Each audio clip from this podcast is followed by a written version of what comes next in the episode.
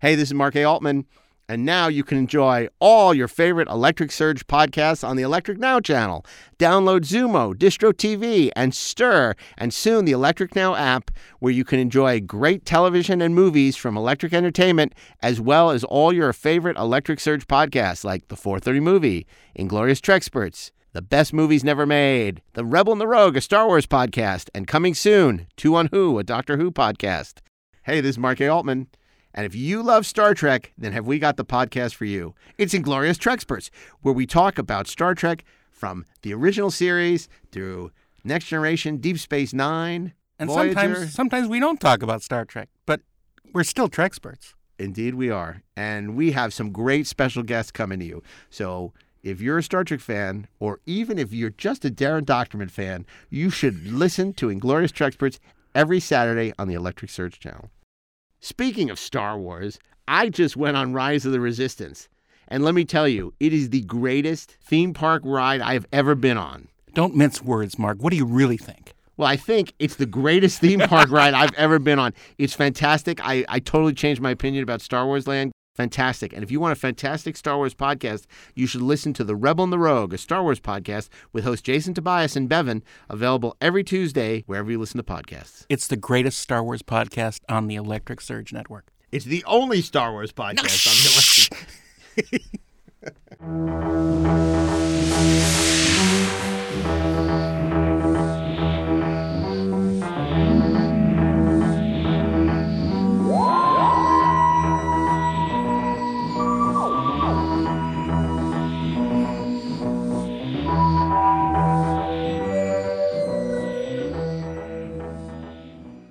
Welcome to Two on Who, the Doctor Who podcast. I'm Liam McEneaney. This is my co-host, I'm Kat Kat Moore. Moore.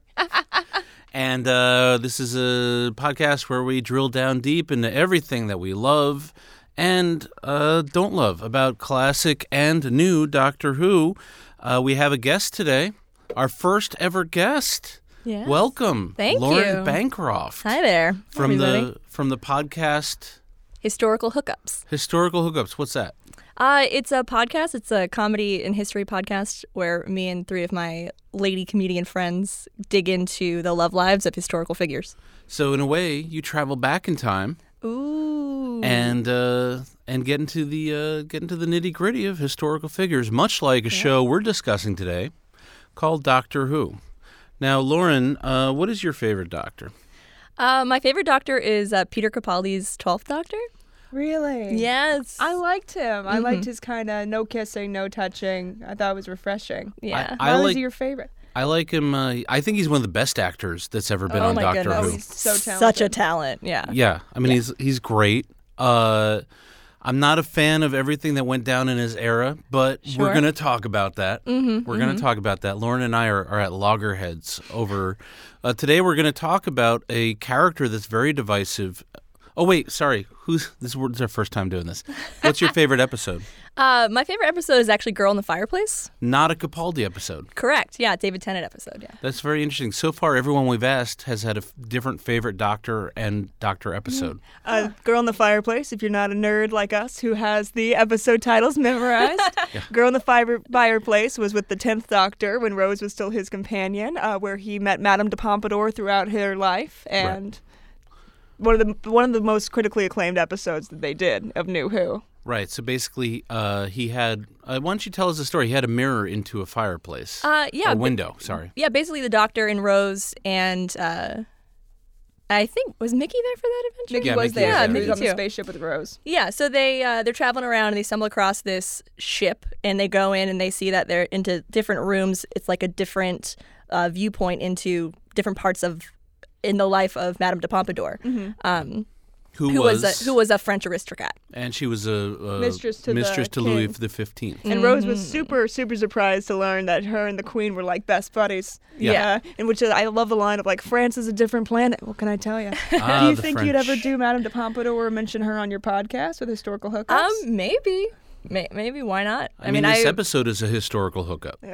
I mean, in a way, a yeah. little bit. Yeah, she's got a little crush. I mean, she meets the doctor when she was a kid, and then throughout her life, he just keeps popping up, and he's the same age. Right. Obviously, he's, he always looks the same. So she's very confused, and then eventually, the mystery is solved. Can I spoil the ending? Yeah, Absolutely. I Yeah. think it's been a few years. Yeah. So the the ship, it's uh every room is like a purview into different parts of her life because the ship itself is called Madame de Pompadour, and the Right. ship had broken down, and these like clockwork robots had gone back in time to try to harvest parts of her to repair their ship And- with the same name. And then they felt at a certain age, her brain would be developed enough that they that it could pilot their ship back Mm-hmm. to wherever they were going. Yeah. So it's a very cool. I really like it because some of my favorite episodes are episodes that really play with time, and I think that's a really good, a really good example of that. It's also one of the first episodes I ever watched, way before I even became a fan of the show. Definitely so I didn't is know I loved it. interesting as a technique to have them be in the spaceship that also has different. Uh, and then we also have the great line of, well, it's a hyperspatial temper linker. I'm messing that up, but because he doesn't want to say magic door throughout all of time. So I do Mm-hmm. like the magic door aspect of that episode. Yeah. But one of the things we were talking about in last week's Christmas ep- uh, specials episode was about how the Doctor Who is sometimes very linear about the way they treat time travel, oddly enough. Mm-hmm. And like A Christmas Carol, this is an episode that kind of played around with the idea that in a world where time travel is possible, why wouldn't there be windows into different like different er- years of someone's life and different like stages of their development? Sure. Yeah, and I really like how like it showed that the Doctor had such an influence on Madame de Pompadour. Um, you know, because it was different stages all throughout her life. I think she was like ten years old or something when she first Right. when he first Right. came through the fireplace. So I think it's really cool. Uh, And any- actually, Clara, who is, I think we're discussing Clara Right. for our episode today. That's she was well, she's introduced in Asylum of the Daleks. right. in a way. And then she's introduced again in one of the more recent Christmas specials of The Snowman, where we Right. meet her in the Victorian age. And then, uh, and then, uh, but we're going to talk about that in a second. uh, and it's a very Steven Moffat thing to do, uh, to kind of almost write yourself in a corner and then figure out a way to justify it all. Well, uh, I I wonder since those were not those weren't like proper Clara, they were her echoes that we that we met, and I that was like halfway through season seven. So I think by that point, Moffat probably had the end game for Clara already figured out. Right. So But let, but let's talk about the big debate here about the character. We pronounce it Clara, the uh, the American way. and You pronounce it Clara. I say it the way they say it in the show. If they're gonna say, I say Dalek because they say Dalek. I say Clara because they say Clara. Perfect. Actually, I kind of find the name Clara more more nice to hear than Clara for some reason. I think it's a prettier name. Oh, every time I say Clara, I hear everybody I grew up in around in Queens, New York City, like Clara. let's go down to the mall. And so I, I that's gonna be something you're gonna notice with this one, and with uh, you know, that'll pop up. I I'm gonna always say it usually the way they say it in the show, so it's gonna be Clara all the way through. I have no objection to that. I just say Clara because that's just my accent. That's fine with me. So is this like an episode when you're introducing a friend to the show, uh, the the girl in the fireplace, and then we'll get into Clara. But would you say the girl in the fireplace is that the episode where when you want to turn someone onto the show, that's what you show them? Um, well, I actually have um, one episode per New Who Doctor that I would suggest. It's like a little a Which little one? set. Um, so for David Tennant, it's either Girl in the Fireplace or Blink. I mean, Blink is such an iconic. Right. Again, really plays with time. Right. Um, it's also a Doctor Light episode, which I think Mm-hmm. is really it's really cool because it, it's still one that I would pick to show about what the show itself, like what the universe of Doctor Who can be like. If Right. you're if you're a more casual fan, Doctor Light episodes are how fans refer to episodes where because they're fil- like the Doctor is needed for a million scenes in one episode, they film another episode where he's barely present, Mm. like just to kind of uh, fill out the, the the episode requirement. Yeah. So it's like there are a few scenes where the Doctor's in it, but besides that, it's you know it's an adventure that takes place around him, but not with him. Right. So yeah, it's pretty cool. And uh, who? What's your introductory episode for Eccleston? Uh, for Eccleston, it's Rose. Okay. Rose, that first episode. The first episode. yeah, because it's, such- it's such a great soft reboot for the series in general. and just such a good way to introduce of where his first word tour is is run, and I love that. So it's a nice kind of. It is another good way to show that showcase the show and like what we're going to be doing Yeah, on this like, program. Who this character is, yeah. Did you name your new puppy after a Doctor Who character? Um, no, we yeah we named him Henson. Henson after Jim yeah, Henson. After yeah, we're big. Me and my fiance are big uh big Muppet fans. so. Oh my goodness! What's your favorite Muppet movie? Uh, favorite Muppet movie? Probably The Great Muppet Caper. That's a good choice. Thank if you. only for the Happiness Hotel sequence, which is the hands down best Muppet sequence ever committed Uh-huh. to any video. I agree. Is that what's your favorite Muppet? Now I want to know everyone's favorite Muppet movies. Uh, I would say I have two answers. Okay. Um, I feel like Muppet Movie is the best Muppet movie, It's so good. but I also Original. feel like just in terms of when I, I think the first one I watched was Muppets Take Manhattan, Mm. and I was a little kid, and it had the Sesame Street characters and the wedding scene at the end. So in a way, I feel like I have two answers, and those are both of them. Well, I never thought I'd be embarrassed to say this, but I've never seen a Muppet movie. What? Never? I've never seen a Muppet New movie. My podcast. I've goodness. never, I don't know, maybe I guess I'm horribly wrong, but I've never seen a movie about Muppets and thought, I'm going to use my money to watch this. Oh my goodness, man! I think for me it was like you know one of those things where you're introduced very young, you just kind of grow up with it, Yeah. and it's like you know I have a, an affinity for. I have a little Muppet pin on my backpack right now. Yeah. Maybe I'll go see, uh, you can give me a recommendation for a Muppet All movie. right, I haven't great. seen one. I, I remember the trailer. All right. They're Muppet all on Treasure streaming. Island is really great too. Well, Treasure Island is going to be a, a treasure no matter which way. Sure. It's an excellent I would story. even say just watch them in order. And uh, I'm you not don't like spending the a whole day one, watching Muppet movies. I'll tell you what. If you don't like the Muppet movie, you're just not going to like the Muppets. Uh, that's just. Uh, All right, Kat, it's fine. We're gonna start a new podcast. we'll watch one a week together. We'll make it a friend thing. Pretty short podcast. Well, It's a podcast miniseries. yeah. How I many mean, uh, Muppet movies are there now, though? Now I'm worried. Like under ten, right? Like official. Okay. Here I'll we- tell you what.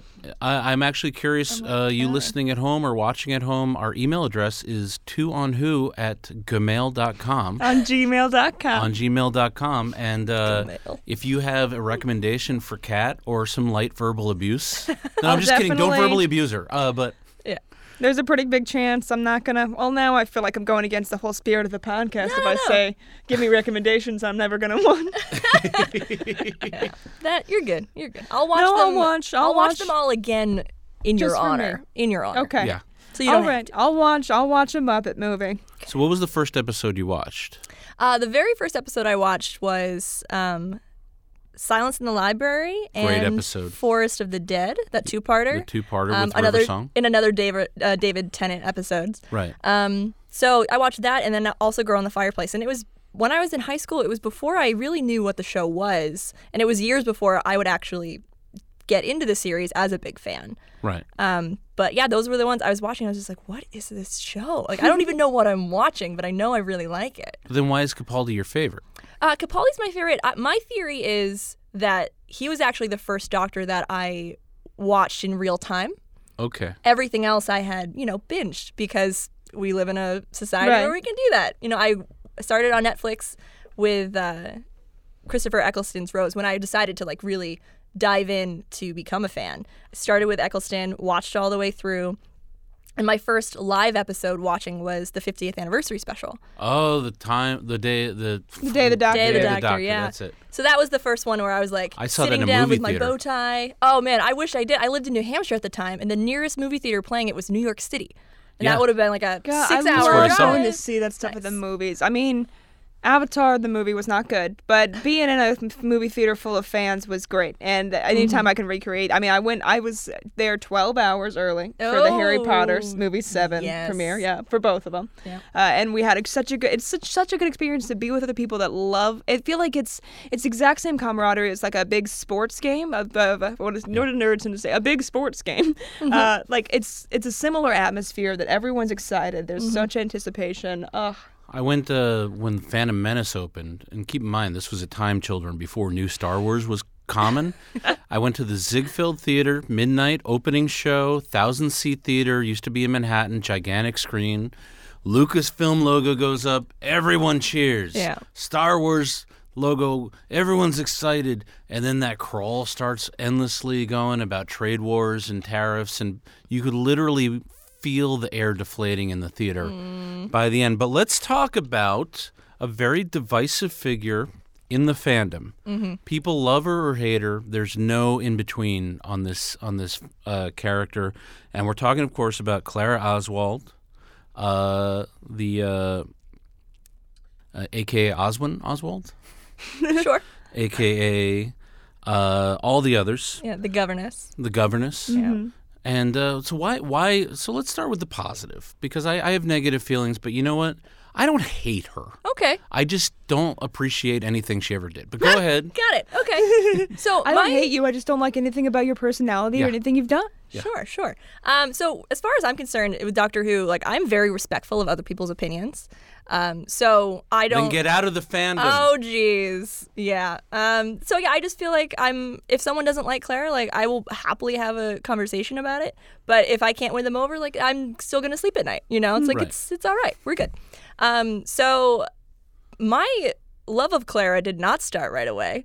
Um, I did not enjoy her in season seven Okay. like, at all. I feel like she was a plot device and like she's just kind of there. She's like a blank slate for the Doctor to bounce ideas off of. Right.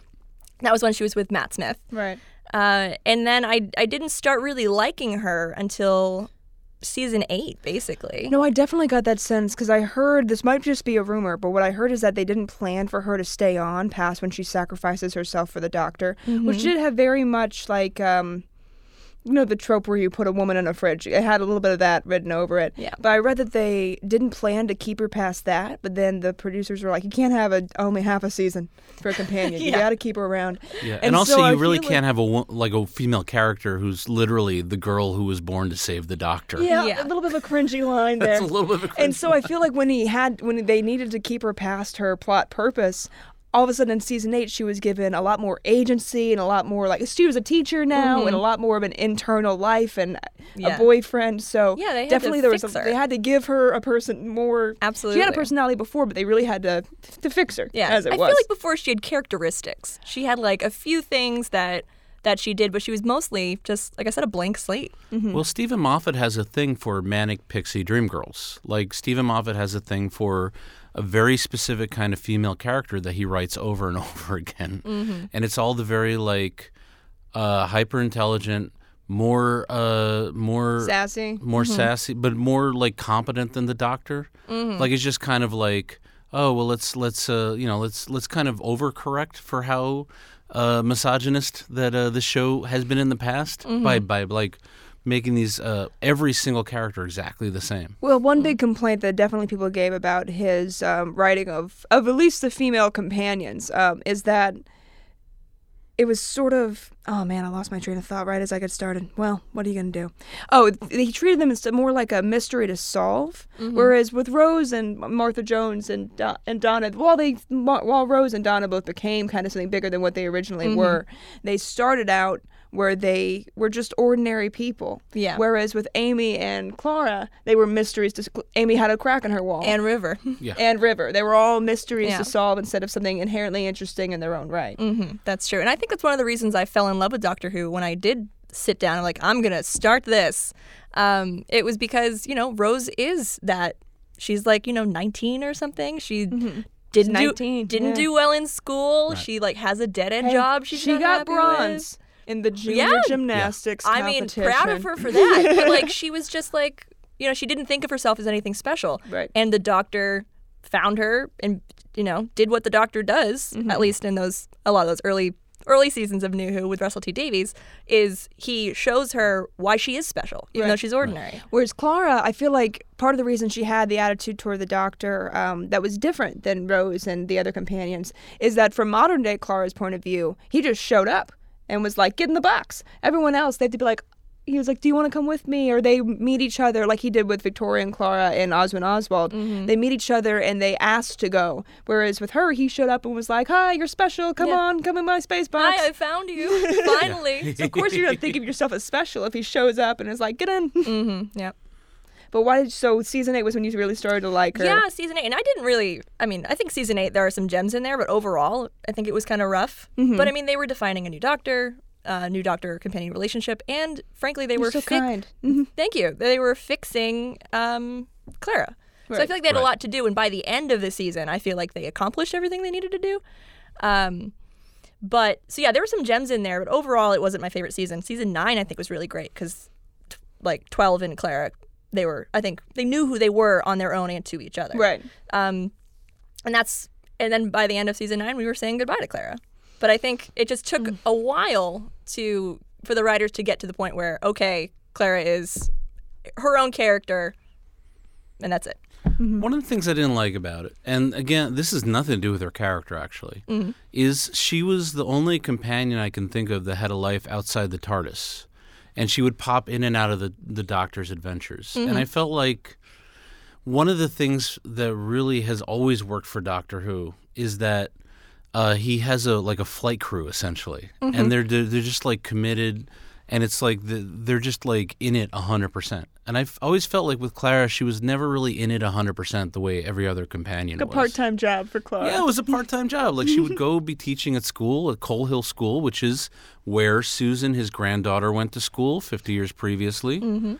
I uh, missed that. we watched it, and I the first episode, and I still missed it. Oh, I love that. Yeah. Amy and Rory had it toward the end of their tenure, where he would pop in and out of their lives. But definitely, Clara was that is unique. Yeah. I mean, I don't think that's necessarily a bad thing. I mean, good for her for setting up some boundaries. If she wanted to have a life outside the TARDIS, but like by the end of season eight, like really, it was. I mean, you're talking about Christmas episodes. Last Christmas was her making the decision. You know, she had lost Danny. She made the call to. I think season nine was like her traveling around in the same capacity of previous uh, companions, where she was there. She was fully on board. But it wasn't until she, you know, lost. I think she lost Danny Pink. That really was like, well, Yeah. here we go. also, I didn't like losing Danny Pink. I like Sure. Danny Pink. Danny a lot. Pink was a great guy, Yeah, I think I think he was good, but I also feel like his character was brought in. like a satellite kind of love interest. Yeah, it was too. I was. I think it was. He was brought in to flesh out Clara's Right. Clara's um, uh, character and her to give her a relationship with somebody outside the TARDIS, someone who was not just the Doctor. Yeah, it was kind of it was kind of weird that we because with the other you would see some of their family whereas while she would mention her she mentioned that her mom had died uh, and she would mention her dad and he would like we had that when her modern day clara's first episode the bells of st john mm-hmm. i like the bit that they threw in where her dad called and went on a really long rant about the government that the doctor wrote down and was like i'll try to assist but we never meet him and i would like to meet the kind of guy that would be like i'm taking messages. And he'd be like great let me tell you everything i have to say mm-hmm, mm-hmm. I mean, I one of the things that we talked about Rose and we talked about Donna and even Martha Jones, who's not my favorite companion, but Mm-hmm. uh, they really in the Russell T Davies era, and also the Ponds, by the way. Uh, We do meet Rory's dad. but I'm just, but they they ground the Doctor in humanity, like because the Doctor is such a flighty character and so just like prone to just going off on his own and so alien that these are these are all companions that like bring out his more human side in in different ways and i feel like clara for me didn't do that as much i feel like she was used more to to like explore the ethical side of what the doctor does But is that not also humanity in a way? what do you mean I mean, like you said, ethically. I mean, ethically, morally, uh, and even socially. Like I feel like Clara did take on that role of being a teacher to the Doctor. You know, like with the cards in season nine, where she's like trying to like get him to be kinder to humans. Especially in season eight when she's like, you know, he puts up the like uh, no pudding brains. Or, like, you know, he's like kind of has this attitude of like, oh, these humans, kind of like they're they're not grateful. They're you know they're they're ungrateful. right Um, but I think that Clara, I think that Clara does teach him and tries to ground him in her own way, not through her family, but through her teaching, which she is a teacher. So I think that I checks did like that she was a teacher. I do think a lot was mixed uh, mixed reception to her teaching the doctor. I think a lot of his companions, you know, like Donna says, you need someone to stop you. So you definitely see a lot where the companion is the one bringing, occasionally bringing morals into the situation. But I think it got mixed reviews as far as her being a teacher to the doctor. Although eight with, I mean, nah, speaking, twelfth with his social skills did need some help. Mm-hmm. yeah mm-hmm. absolutely but the blow up the moon episode oof, Ooh, uh, oofa, kill the uh, moon. Yeah, that was oofa. Uh, that was tough. That was a, the word. I'm glad to hear you say that because when it aired, everywhere I found online, people were like, "Oh, that was beautiful. The moon was a dragon's egg, and they really, she really put him in his place." And I was like, "That's everything I hated about the episode." Yeah, I mean, like I said, season eight was a little rough. There were some gems. There were episodes in there that I did like. Like what? Uh, I thought Listen was pretty good, and I think that's another one that really plays with time. Um, and it it kind of goes maybe a little too far in that way, where it sends Clara back to you know the barn on Gallifrey where she's talking to Baby Doctor. It's like maybe too far, um, but I do. I mean, I just I really like the episodes that play with time. Um, but there's uh, what was I just gonna say? You just oh, kill the moon is what you just said. Kill the moon. Yeah, so Kill the Moon, I feel like I I liked in the end her standing up to him, but I don't like that the whole previous episode is why she was able to like you know tell him like tell him how she made him feel Right. or How he made her feel. there you go. Um, so uh, yeah, I think the episode was like okay. I don't know. It was also like it was pretty early. I think it was like season like episode four or five, and that no, it's like halfway through. Yeah. Man, I don't love that episode. I just I just don't. I kind of mentally checked out. Uh, I mean, I watched the whole season, Mm-hmm. but I just kind of mentally checked out halfway through every episode because I just was, Mm. and I was so disappointed because Capaldi's so great. God, he's He good. is- When they give him good speeches, man, can he deliver? Man, I think that's like a requirement. If you're gonna play the Doctor, you got to be good at those. I love that he carries enough weight as an actor that David Tennant did a posh English accent through his whole run, and Capaldi was like, "We're Scottish now," and they were like, "Okay, guys, we're Scottish now." well, I love the fan theory that. Uh, thank you, Tumblr, shouting out for this fan theory. That um, the Doctor, when he regenerates, he kind of takes on the voice of the last person he uh, he saw.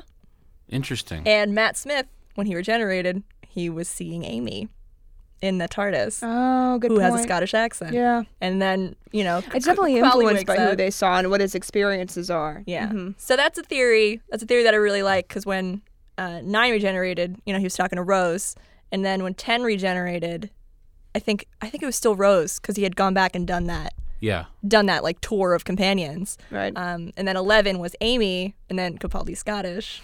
So And also, it's just interesting. I know. I do think that's an interesting theory, and his experiences that he's having right before, like, um, like they talked about how he was older partially because he it was getting too messy. It might have been partially because it was getting too messy being a young guy that people would be attracted to, and so maybe he wanted to subconsciously distance himself from that kind of pain by not being the kind of person that you would think is your age. Yeah, and I think they really gave they really gave Clara. I mean, the companion has always been the audiences and the viewers, you know, way Surrogate, yeah. way into the TARDIS. So I think they them making Clara so initially against him being older was really a way for like the young fans to move past Matt Smith. You know, it's like he's not a young kid anymore, but also he's never been young. He's thousands of years old. William Hartnell, the first Doctor, was elderly, and as we see in uh, the name of the Doctor, uh, he was elderly even when he was a young man stealing the TARDIS. Yeah, exactly. When he was like, yeah, a young man. Um, but actually, um, uh, William Hartnell was 55 when he was cast, and Peter Capaldi was 56. So Yeah. Peter Capaldi, Peter Capaldi's aging well. yeah, he does. So they, they went from the youngest person to play the Doctor straight to the oldest, which I think is cle- it has to have been a very specific choice. Right. I think one of my part of the re I liked I liked Clara. I, I liked her, but part of the reason I liked her is because I I know that she's supposed to be the main one, and all the others that we see throughout her other regenerations, um, when she throws herself into the Doctor's timeline, are supposed to be echoes. But the Wait, wait. through- So hold on. Let's let's just hold up for a second for listeners who maybe haven't watched this episode, or who maybe got confused, or maybe when it got was confused, or maybe like skipped half, like uh, didn't see how Matt Smith's reign ended. We're talking about an episode called "The Name of the Doctor," and the name of the Doctor. Uh, there's a whole build-up. By the way, Richard E. Grant, one of the great uh, Doctor Who villain actors, uh, it plays the Great Intelligence, Mm-hmm. Oh, he did such a good job. Yep. and the Great Intelligence takes the Doctor to his tomb. which the doctor says is the most dangerous place in the universe, and we find out why because there's a gigantic TARDIS because the TARDIS is also dying, and he's buried in the TARDIS, and there's a big uh, vortex type thing. It's mm-hmm. more kind of like his essence. It's I like the line of like, "What do you think? I'm just a corpse? Like I'm, I'm a time lord." Uh, yeah, and then Clara sees this like spiraling electric DNA looking thing and jumps on in. Well, first the Great Intelligence jumps in to mm-hmm. kill the Doctor at every point in and his life. undo Right. all of the good he's ever done. Mm-hmm. Yeah, and then And Clara- then yeah, then Clara's like, "This is what it's all about. This is what it's been coming down to. I was born to save the Doctor," and she jumps in, and there's a great little, great little VO moment where she explains everything.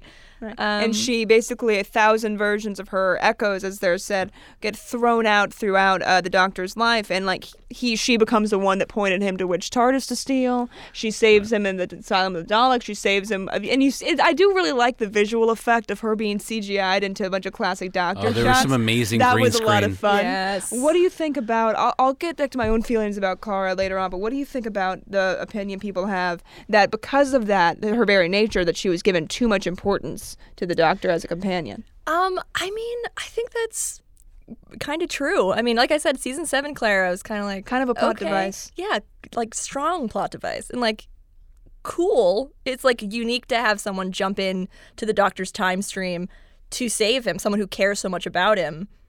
But also, It almost felt like she did it though because she'd been told the whole season that she did care enough about him to save him. Like she was informed. almost like it was that. a self-fulfilling prophecy where Right. she's like, "Oh, this is what I'm supposed to do." I'm the It's because she's already girl. done it. He keeps telling me, and so I must. Whereas if I'd seen Rose do that, well, she absolutely would do that through love and loyalty to the doctor. Whereas Mm-hmm. with Clara, it did sort of feel like sh- because she knew that was what was supposed to happen, she made it happen. I'm sure it was also out of love and loyalty for the doctor, but it didn't feel like that was 100% of the actual reason for why she jumped in. yeah, I agree. But also, I mean, I feel like other companions have made big sacrifices and Oh, yeah. taken big risks. You know, you said Rose, you know, she absorbed the heart of the TARDIS and went back to save her nine.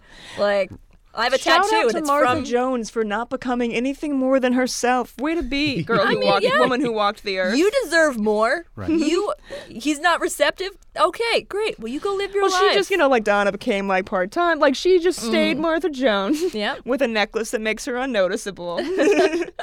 so, okay, I like I, this makes a lot more sense when you see Mm-hmm. if you love Clara from season eight onward. Part of the reason I liked Clara, I liked her in season seven, but part of that I think was because I adored Oswin Oswald and the governess Victorian Clara Mm. with my entire heart. Oswin Oswald, who was trapped, we find out that she, we meet her, we think she's being imprisoned in an asylum of the Daleks. And then we find out that she's basically trapped herself inside of a fantasy to save her sanity, where she is already converted into a Dalek. She more or less, not died, but died she can't be a saved. A long time ago, and Yeah. she can't be saved. And it broke my heart in half to watch it. And I adored Oswin Oswald, and I loved how the governess was leading two different lives, and she there was issues of classism there, where she was like, "Oh, you think just I have dreams above my station? F you!" Like I adored them, and I feel like they were supposed to be echoes of Clara, but to me, Clara was an echo of them in my mind, and I mm-hmm. liked modern day Clara when she was introduced because I liked them so much. Mm, so it was a, bit of a weird thing for me, where I only I liked her by association. Mm-hmm. That's interesting. Well, I mean, modern day Clara and all the Echoes, like even if they have like similar um, personalities, I think they are still like separate. Yeah, They're just you know kind of like copies. yeah. I mean, they're born and they die. Yeah. Well, they, well, they're born. They save the doctor. She was implied, yeah, it was implied that like they're born and they die, but some of them don't, and like which you know, sure, wibbly wobbly. Well, I'll I'll buy it. Yeah. Time to have Moffat taking liberties. All right. He'll do that. He has a right as a showrunner. So, what characteristics did you did you find Clara like relatable? Is that why you really liked her once she became more of a full person in Yeah. season eight, or what really stood out to you about her specifically? Well, initially, I didn't really like. I didn't really feel like she and Matt Smith had a lot of chemistry, Really? like Jenna Coleman and Matt Smith. I would agree. That that was Yeah. part of the problem with that arc is like mm. you didn't really feel like she had that love for the doctor that other companions had. I'm not talking romantic love. I'm talking mm. about just like historically platonic love. Yeah. Where like she would want to jump into his timeline and save him and like sacrifice herself that way. Yeah, I think it's exactly what Kat already touched on, which is he had met her twice, and he was like obsessed with her already, and then she's like, "I don't know you." like modern Claire is like, "What do you?" Okay. and she's not in like she's a little bit lost, but she's not in a quarter life crisis like we usually see. Um, with a loose definition of quarter life for Donna, which I love the fact that she's not 20 Um, just just to have. Uh, so she's not in a kind of like I don't know what to do. I'm not sure. She's fine where she is yeah, when she's she walks in. nannying. She's like living a life. Yeah. So I, I don't know. I think I think you hit the nail on the head with that one. But especially, I mean, one of the nice things about modern Doctor Who is you have companions that are more the Doctor's equal. Because in the old school Doctor Who was a lot of a lot of like uh, young women who screamed and tripped, and that was like the, their their major contribution to the plot. And then there would be uh, companions that were the Doctor's equal, and then they would be gone after a season, mm-hmm. right? And so it's like it's not just like one of the nice things about Clara, one thing, nice things about Donna is not just like quote for the dads, you know. For the For the dads. dads, what a nice. And so, and so, one of the things we're talking about is like when she was introduced, Clara didn't have a lot of her own personal agency. Like one of the things you were saying you liked about her was uh, uh, the doctor told her to stay put, and she did. oh, that was it's her third. Ep- uh, it's her second episode as mod. No, it was her third episode as modern day Clara. Get it right, Kat. it's her third episode as modern day Clara. They're in a Soviet Soviet submarine, and we're doing my favorite thing with Doctor Who that we always do. They got two things going on at once: submarine sinking, and there's a Martian on board. it's a it's a heck of a time.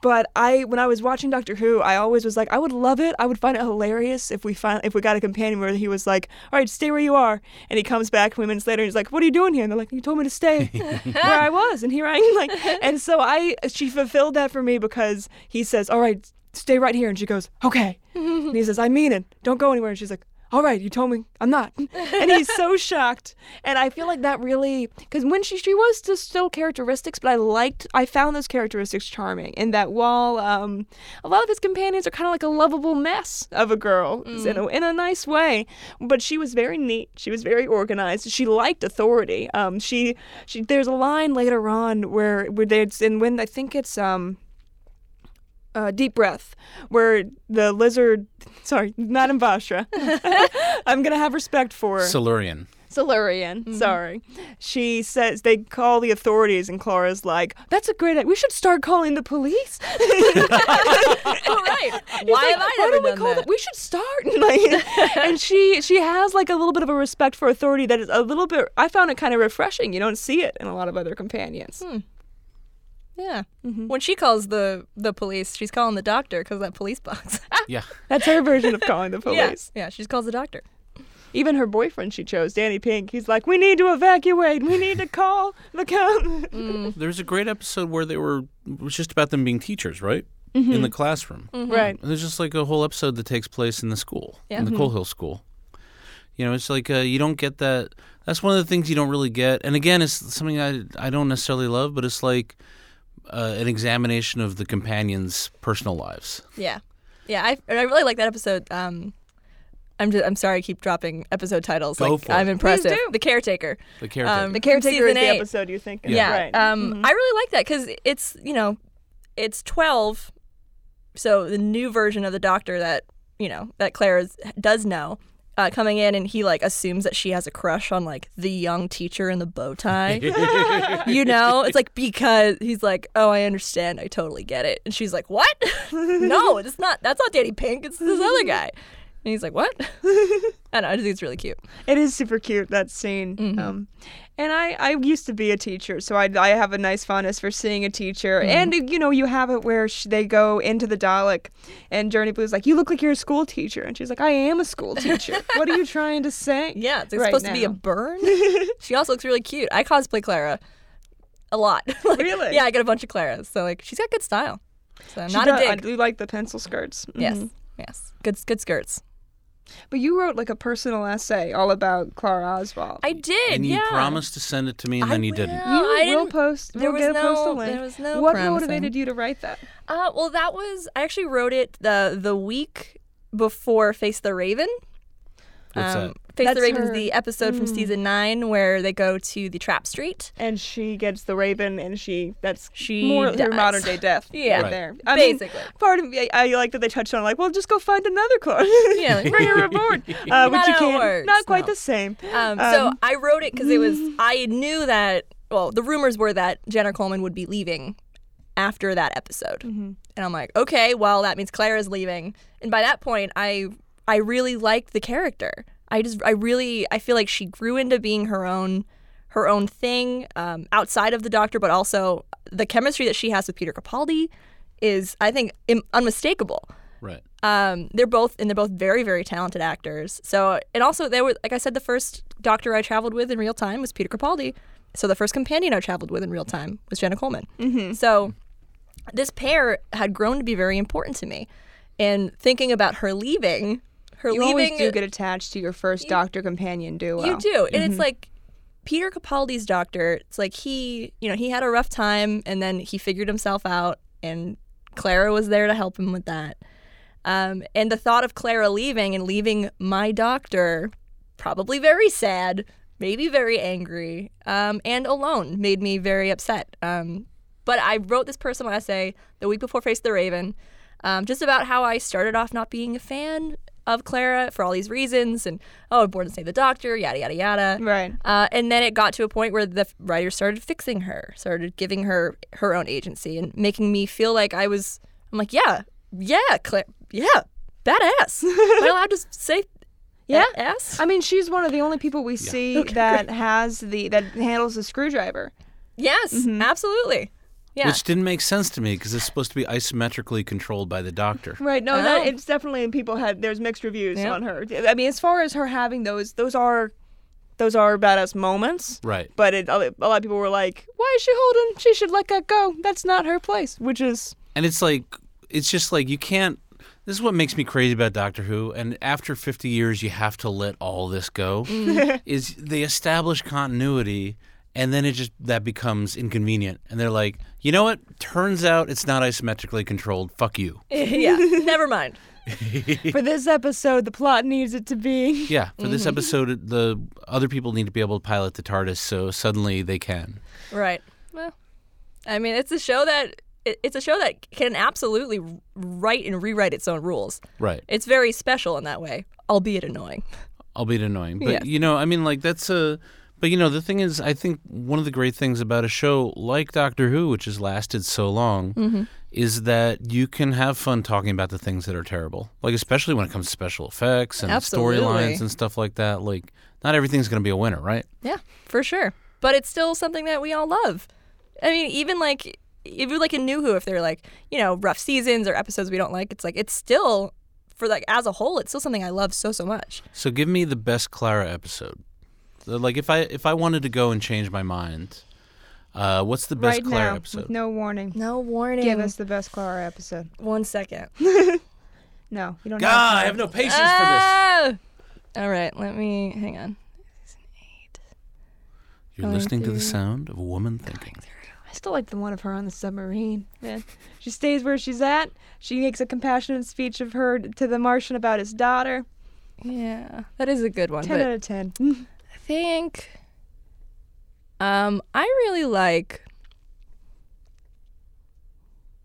um before the lake before the flood and under the lake Okay. or under the lake before the flood the two-parter from season 9 Okay. um it's uh episodes 3 and 4 of that season and they uh yeah it involves like you know a go like a ghost version of 12 and she just like I don't I just I really love I really love that two-parter Do you feel like it showcases her strength a lot? I think it does. And like she, you know, the doctor's like they they obviously get split up, um, and the doctor's like making decisions and making choices, and she's like trying to hold him accountable. Like there's a there's a really great line that she has where he's like, "I'm dying. I'm not gonna make it back," and she's like. Oh no.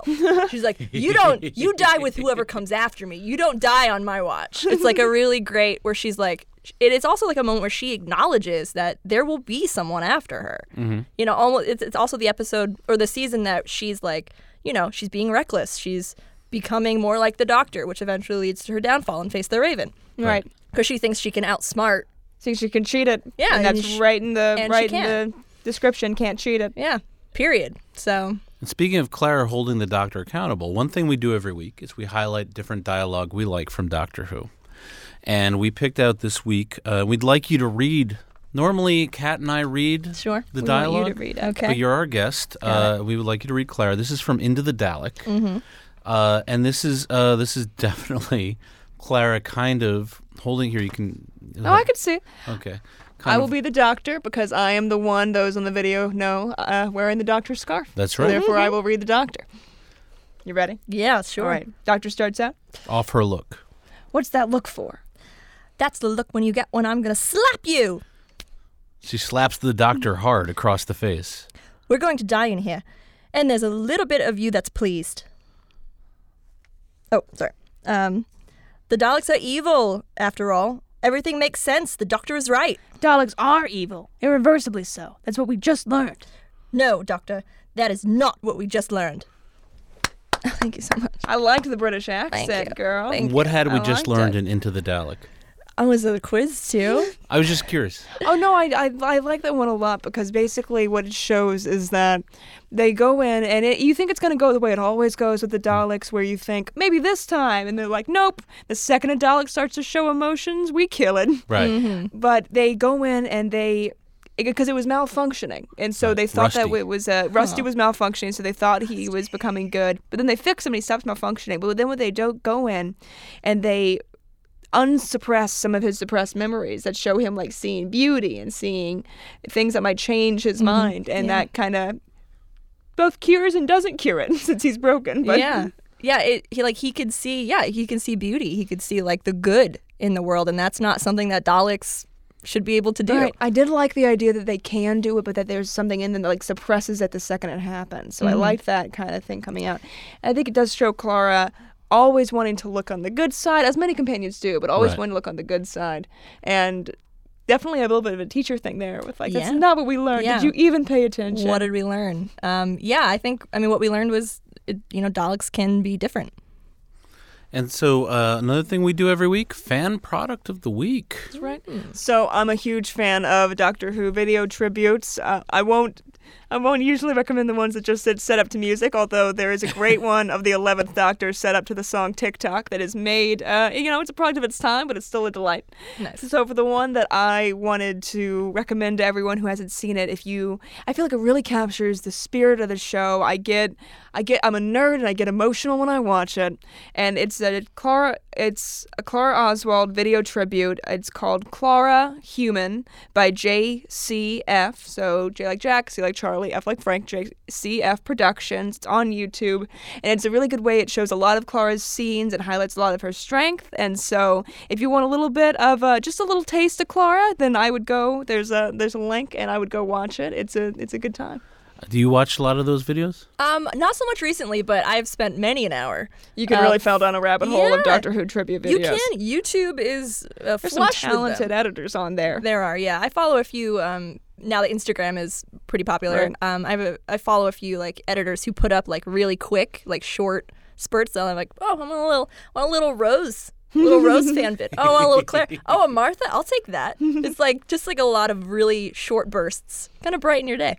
Right. Yeah, it's fun that fans. I mean, it's just like another way for the fans can share their love of Doctor Who with each other, Mm-hmm. And that's what we're about on this podcast. Fans sharing their love of Doctor Who. Speaking of uh, Instagrams, what is your uh, social media, Lauren? Social media on Instagram and Twitter, I'm Bancroft. It's B A N C R O F F E D. Um, I also do stand up and sketch comedy, and uh, laurenbancroft.com is where you can go to see my my stuff like that. Um, speaking of sketch comedy, I'm also on a Doctor Who exclusive uh, sketch comedy team called Whoa. the Idiot's Lantern. Um, we perform every year at Gallifrey One here in LA. Oh, I we- can't I was wait just to complaining. see I, that. I was too late to buy a ticket to Gallifrey One, Oh, and I they're have having. slow. I have an amazing track record of uh, finding tickets last minute, so Oh, there's hope Okay. for you. there Lamb. is hope. Like there are usually people who are like selling last minute. Because Eccleston's going to be there. Yep. Peter Mm-hmm. Davison and the like one of the best TARDIS crews is going to be there. It's gonna be a really good year. And your It's- sketch team is going to be and my there. sketch sheet, the highlight. we're the we're the main main stage entertainment on uh, on Friday night. well, hopefully I can catch one on the resale market. That's uh, Yeah. unless someone listening to this has a hookup. Um, uh, yeah, I'll, but if not, I'll hook you up. I'll uh, I'll figure it out. Um, but yeah, Kat Moore, what's your what's your Instagrandles and Uh, my handle is this is Kat Moore. With a Cat K. with a K. K A T M O O R E. This is Kat Moore, and that's my Instagram and my Twitter handle. And as always, I would love to see whatever you've been making. If you've been making, uh, if you've just made some Dalek and TARDIS cookies, and you want me to show those, absolutely. That also sounds like a plan. send some cookies. Send some to the cookies. That would be the best way to be featured, but nonetheless, because if you do, if you want to at me, if you want to send it to our to two on who at gmail.com, you could absolutely be featured on a future episode. and I am at heyitsliam.com, heyitsliam on Twitter, and Radio Liam on Instagram, and we are two on who at gmail.com. Next week, Kat, we are going to be talking to your friend Alicia Parrick. That's right. Is that how you pronounce it? Alicia? Parikh. Alicia Parikh. About sh- about the Daleks. I'm Oh. very excited. I, you know, they're the most iconic villains, so we thought they'd be the best one to start out with when we talk about the villains. Yeah. And I could probably talk about them for four straight hours, but I'll try to keep it to uh, 50 minutes just for you. Well, we don't have to do just one episode on the Daleks because there's a lot of. I mean, we could probably do one just on the moral implications of Into the Daleks, right? Speaking of Clara Oswald. Uh, and of course, let me find the outro for this episode. Thanks for joining us on Two on Who, the Doctor Who podcast. Thank you, Lauren, by Thank the way. Thank you so much for coming. Happy to be here. Thank you guys. If you're a fan of this podcast, you may want to check out Electric Surge's other podcasts. Lauren, you're so lucky. We have the Inglorious Treksperts, which is a nerd for nerds. Cool. The 430 movie, which is a mo- uh, podcast that looks at movies that used to be broadcast on. I think it's right, Bill. It's like WWOR Channel 9 in New York had the 430 movie. Is that what that's based on? Are you talking about? Even ABC. Yeah, or maybe ABC. Uh, It was in New York. It was. I think it was ABC. They talk about movies. It's a crazy good time. And It's defunct after VHS tapes came out. exactly. And by the way, that's uh, that's our uh, engineer, right? Engineer, I call you Bill Ritter. Thank you, Bill Ritter. Uh, everyone here at Electric Surge Network and producers Natalie, Michelle, uh, and of course Dean Devlin. Without without whom nothing here would be possible. Rate us on Apple Podcast. If you liked it, give us five stars. Give We- us five I would appreciate it. It'd be very, very kind. Throw a compliment to Lauren Bancroft so she'll want to come back Go next see time. her Doctor Who sketch. That sounds awesome. that sounds amazing. Video content online too. We'll see you next week, unless you're in the future, in which case we've already seen you.